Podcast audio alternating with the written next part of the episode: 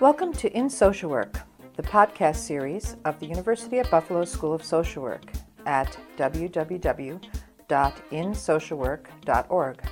We're glad you could join us today. The purpose of In Social Work is to engage practitioners and researchers in lifelong learning and to promote research to practice and practice to research. We educate, we connect, we care. We're in social work.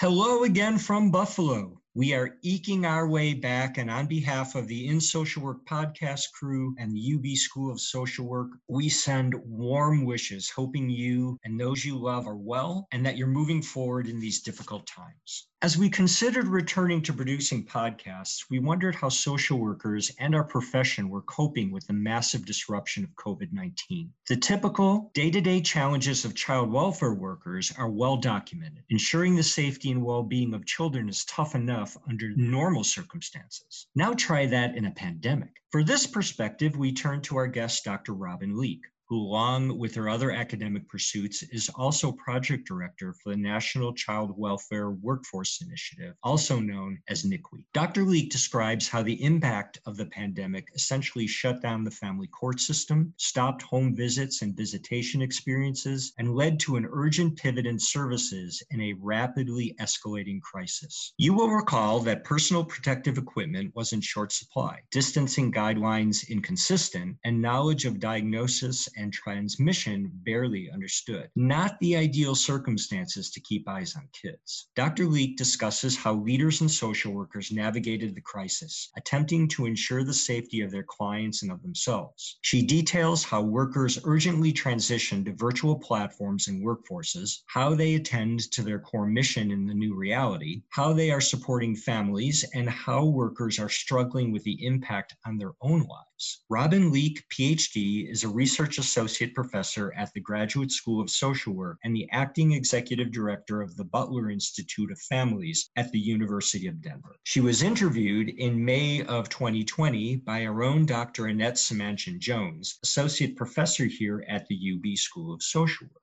By the way, Dr. Semanchin Jones, the UB School of Social Work, and in partnership with the Erie County Department of Social Services, has been awarded a grant through the Children's Bureau and the National Child Welfare Workforce Institute, referred to in our podcast as NCWWI, as one of the seven workforce excellence sites across the United States.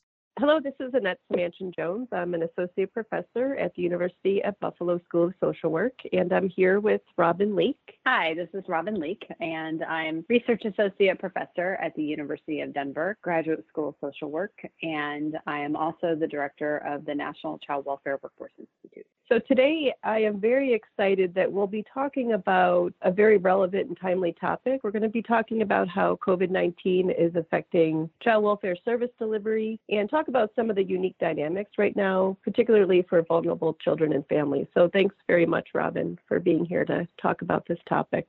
So, first, looking at the child welfare services and workforce, what would you say are some of the biggest obstacles right now facing social workers in child welfare? Yeah, so you know, in general, child welfare workers, they have the same barriers that have burdened the system for a number of years, including high workload due to very high caseloads and just the intense job pressure and nature of the job, traditionally low pay and high rates of burnout, just from the work with children and families who are experiencing complex trauma and the stress of working in public and private and tribal agencies that are highly bureaucratic by nature. And all of these factors lead to chronically high turnover rates traditionally ranging from 20 to 50% nationwide, mostly within the first two years of the job. So it leads to a revolving door of staff often who are new or in training and lack critical skills and the experience needed for the job. So that's just the normal backdrop of child welfare challenges and stressors that we've been dealing with for probably the last 20 years or so. And now that we're in the middle of a pandemic, child welfare agencies are faced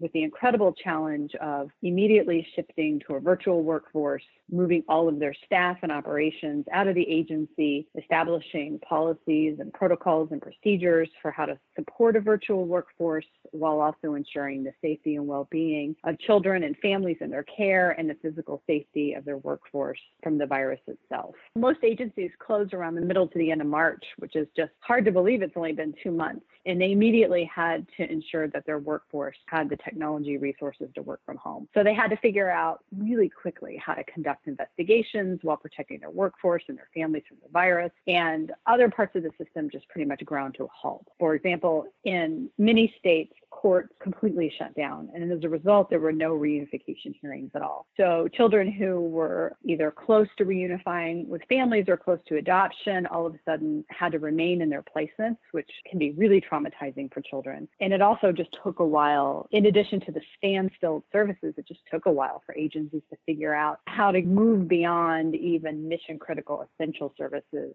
to supporting families and engaging with families in the ways that they know is best practice. So how to conduct home visits, how to connect children with parents, and how to do all the day to day eyes on children and connection with families that they're accustomed to. Yeah, absolutely. Um, so you really raised a lot of specific challenges right now that child welfare agencies are really trying to address. So I'm going to kind of dig in a little bit deeper to a few of those, starting with I know that, again, this varies by state, but some states were discussing considering child welfare workers and child protection workers as first responders and emergency responders. What would you say, given the role that child welfare social workers and workers still have to sometimes enter homes if there's a risk to the child, how would you say the child welfare agencies are ensuring the safety of their workforce? Yeah, this was a huge challenge, especially in the early days of the pandemic when there wasn't enough protective gear for workers or for families, and there wasn't a lot of guidance or policies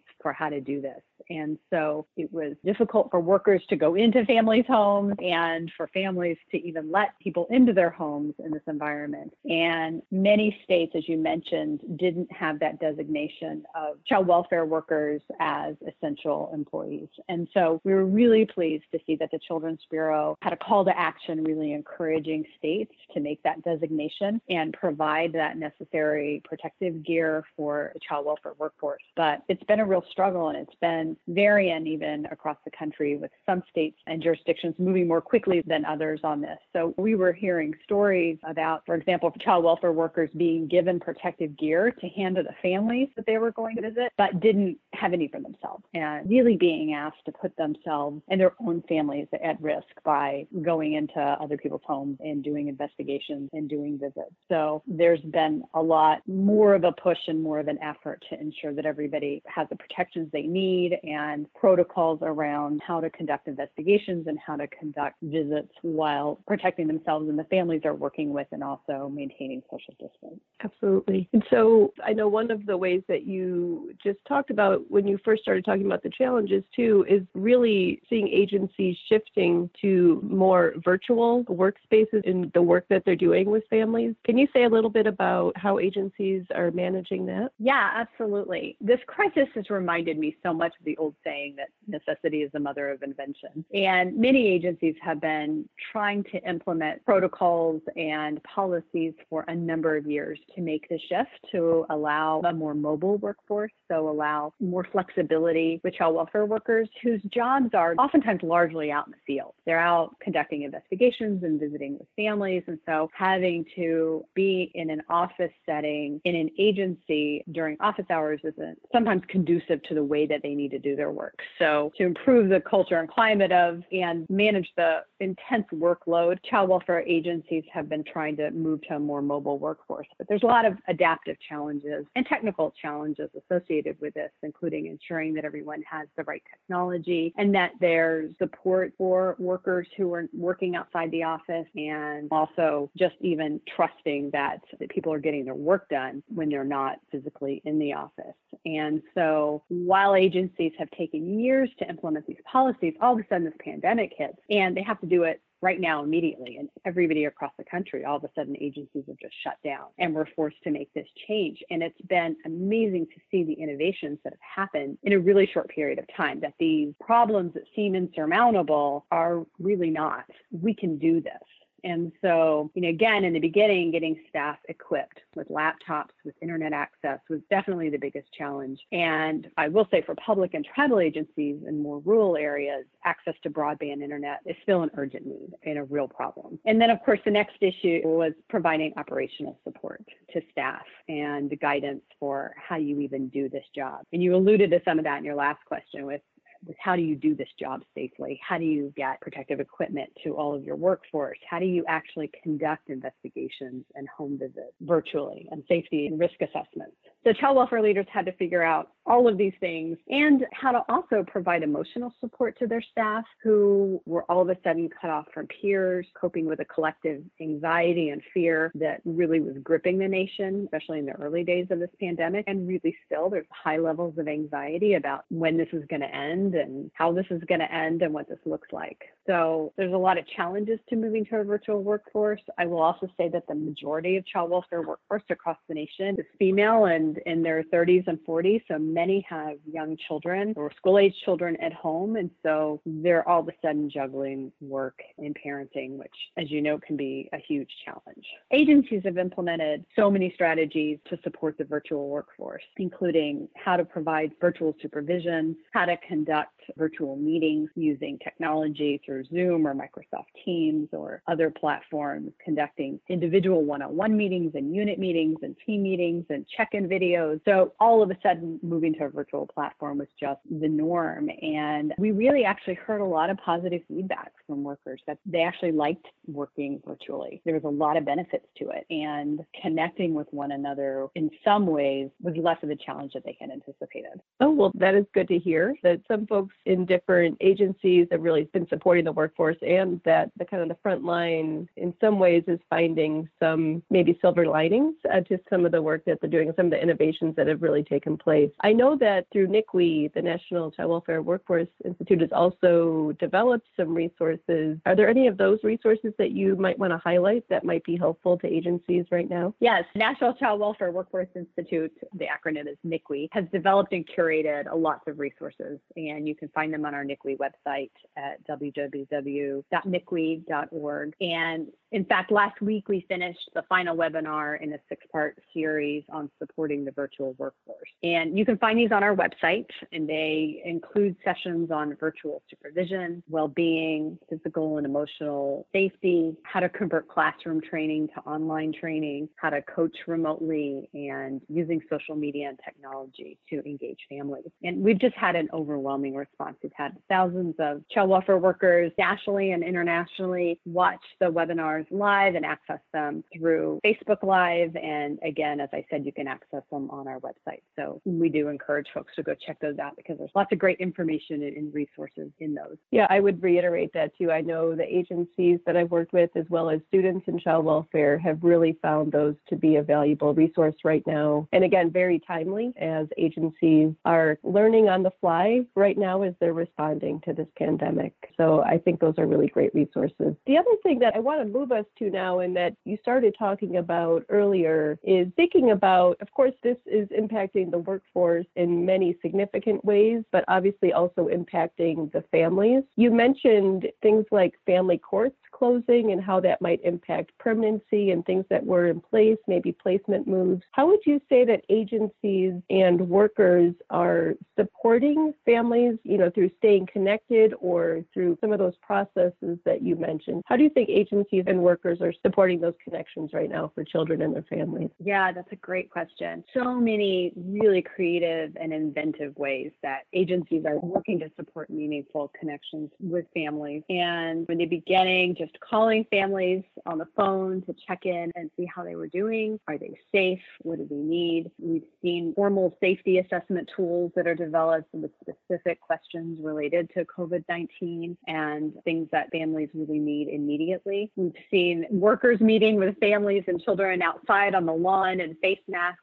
and social distancing, finding any ways that they can to maintain those connections. But really, overall, there's just been a huge increase in workers using social media and technology as tools to stay engaged with families. So I would say, in general, the child welfare workforce is overall getting a crash course in digital literacy, what's out there, and how to best use those tools, how to ensure privacy, and how to create good policies and practice guidelines to sort of guide this work. So workers are using regular video conference channels, like I mentioned before, Zoom or Microsoft or WebEx to move face-to-face visits that they conduct with families through virtual formats and also to help engage and keep those connections between children and their parents. And so there's been a lot of learning really quick and a lot of great tools and resources that are out there to help guide how to ensure that children can stay connected to their families. It is so traumatizing for kids who are in out-of-home care to be separated from their families and their loved ones and their friends and sometimes their siblings. And so when you are not able to have those visits, it can be creating additional trauma for children. And so it was a high priority to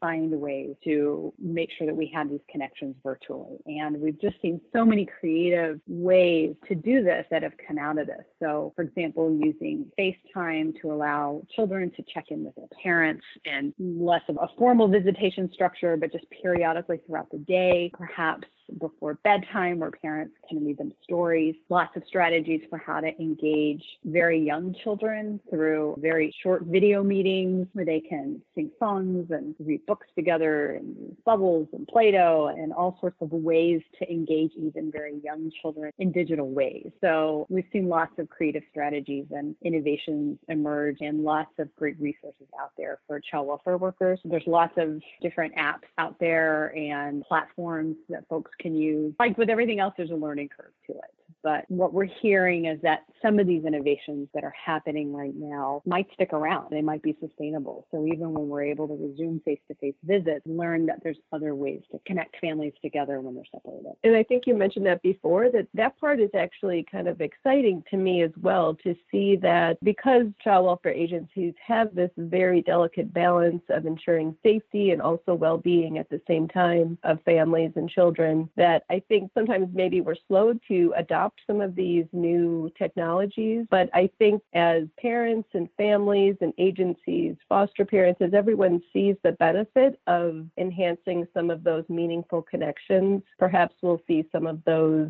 innovations stick around, which I think can be really exciting, especially as you said, for children who have been separated from their families, how traumatic that experience is. To really find ways to help them stay connected to their parents and other family members is really exciting. I agree. And children children and young adults are much more adept and accustomed to using digital platforms and social media already to connect with each other. And so expanding on these platforms makes a lot of sense. And oftentimes, I think the way that we do family visits, bringing people together in kind of an artificial setting, it's sometimes hard to engage in connection that way. So, having these other additional ways to support that interaction when families are separated, I think it could be a really sustainable innovation. I'm really impressed that agencies have really stepped up during this pandemic to really find innovative ways to balance the safety of their workforce, really try to support their workforce in this new environment, including a virtual environment. But I know, as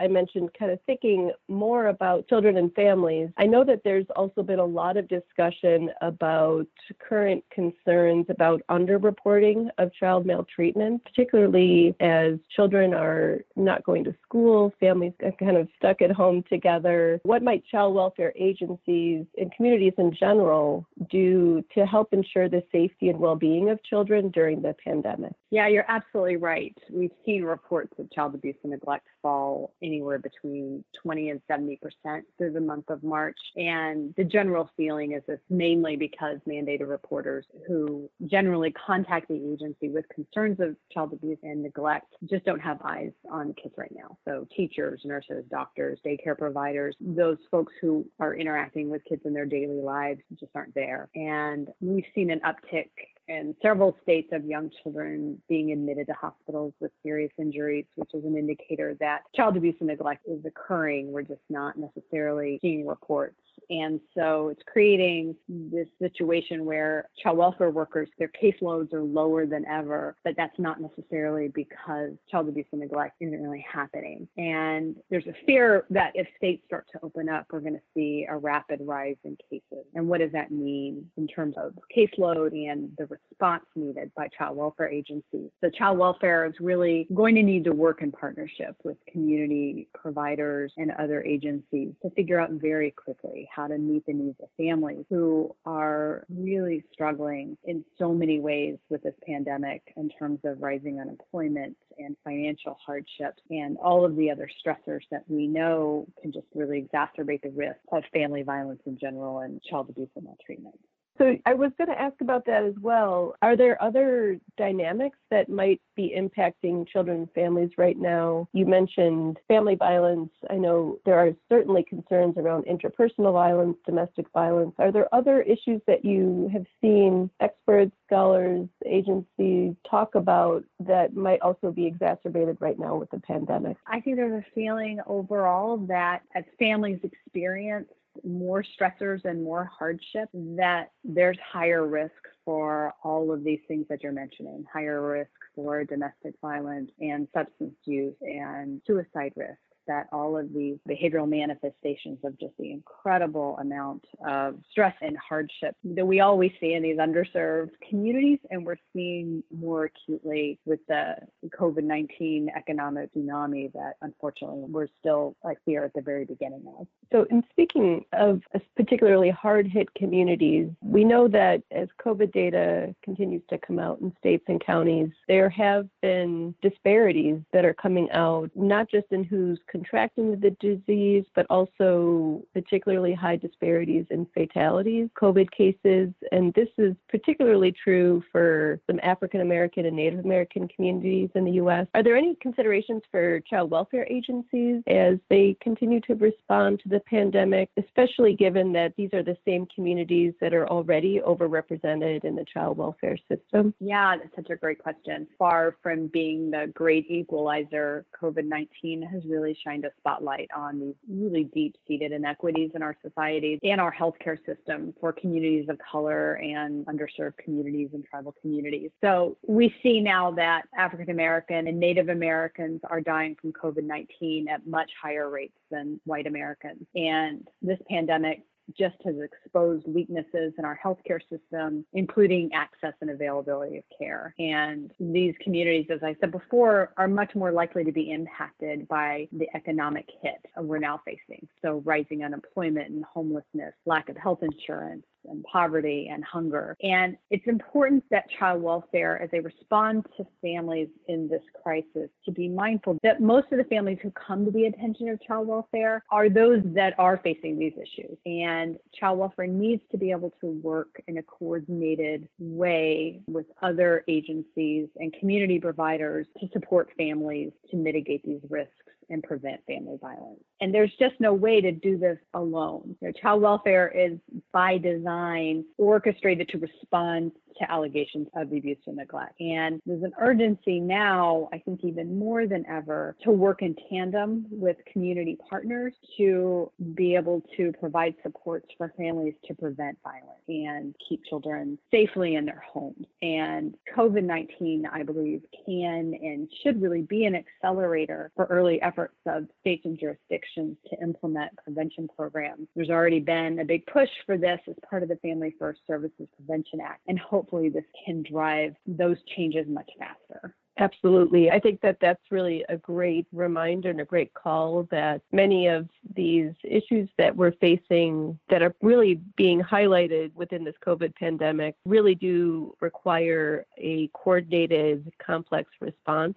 from across multiple systems and agencies. So I think that that's really a great reminder as well. Is there anything else that you would like to say about the impact of COVID on child welfare systems that we haven't covered at this point? You know, I will just say that social workers, and particularly child welfare workers, are trained and accustomed to dealing with crisis. And we have just seen such strength and resiliency across the nation of our child welfare workforce in response to this crisis. It's just amazing how quickly they mobilize and figure out innovative ways to meet the needs of their workforce and the needs of families that they serve. I've been just so amazed and inspired by stories of just dedicated child welfare workers who have responded to this crisis with calm and compassion and a commitment to continuing just to care for children, even at the risk of their own health and safety. Their families come first, and their commitment to this work and their jobs and the families that they serve and their social work values is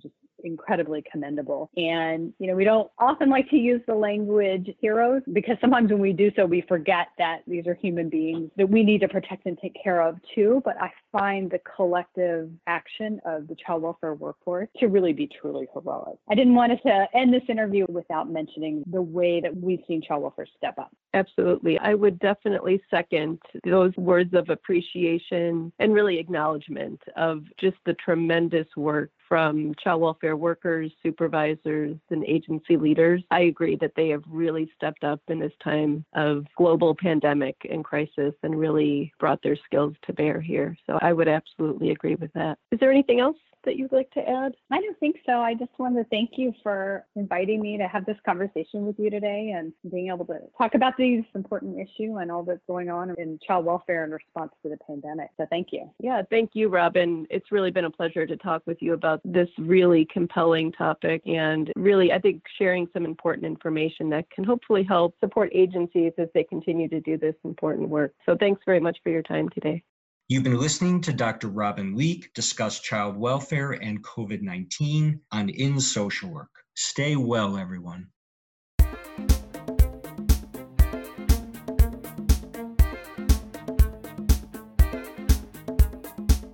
Hi, I'm Nancy Smyth, Professor and Dean of the University at Buffalo School of Social Work.